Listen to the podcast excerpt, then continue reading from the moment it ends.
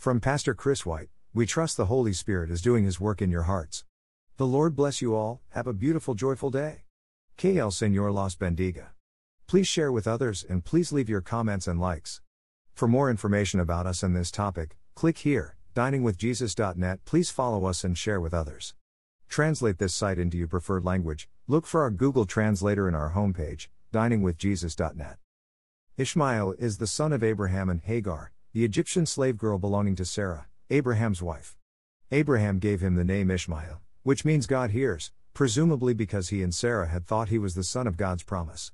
Ishmael became the father of the Arab nations. God had promised Abraham that he would have a son, Genesis 15:4, and that his descendants would be as numerous as the stars in the sky. But as time passed, and God had not fulfilled that promise, Sarah devised a plan, and Abraham agreed. She gave her Egyptian maidservant, Hagar, to Abraham. Hagar conceived a child and gave birth to Ishmael when Abraham was 86 years old, Genesis 16:16.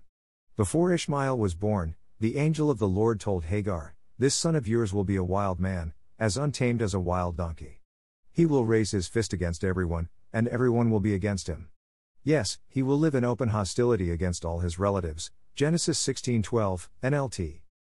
Ishmael was raised in his father's house, but when he was 13 years old, God returned to Abraham to reaffirm his covenant and assure Abraham that the child of promise would come through Sarah. Genesis 17:16 to 19, 18:10. Hagar. God told Abraham, As for Ishmael, I will bless him also, just as you have asked. I will make him extremely fruitful and multiply his descendants. He will become the father of twelve princes, and I will make him a great nation. But my covenant will be confirmed with Isaac, who will be born to you and Sarah about this time next year. Genesis 17 20 21, NLT. As a symbol of his covenant pledge, the Lord instituted the rite of circumcision. Both Abraham and Ishmael were circumcised that day. A year later, when Abraham was 100 years old, Isaac was born to Sarah. When the boy was two or three years old, around the time he was to be weaned, Abraham held a huge feast to celebrate the occasion. Ishmael was probably 16 years old by then. At the banquet, Ishmael mocked Isaac, angering Sarah. She demanded that Abraham get rid of Hagar and Ishmael. Genesis 21 8 10. Sarah was determined that Ishmael have no part in Isaac's inheritance.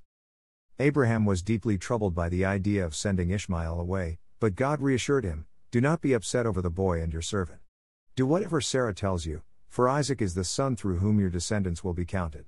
But I will also make a nation of the descendants of Hagar's son because he is your son. 2 Genesis 21 12 13, NLT.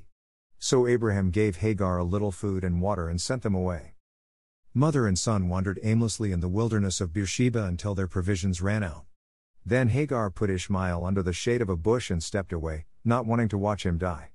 As she sat down at a distance and wept, the angel of God came to comfort Hagar and reassure her that Ishmael would survive and prosper. Genesis 21:14 18, NLT.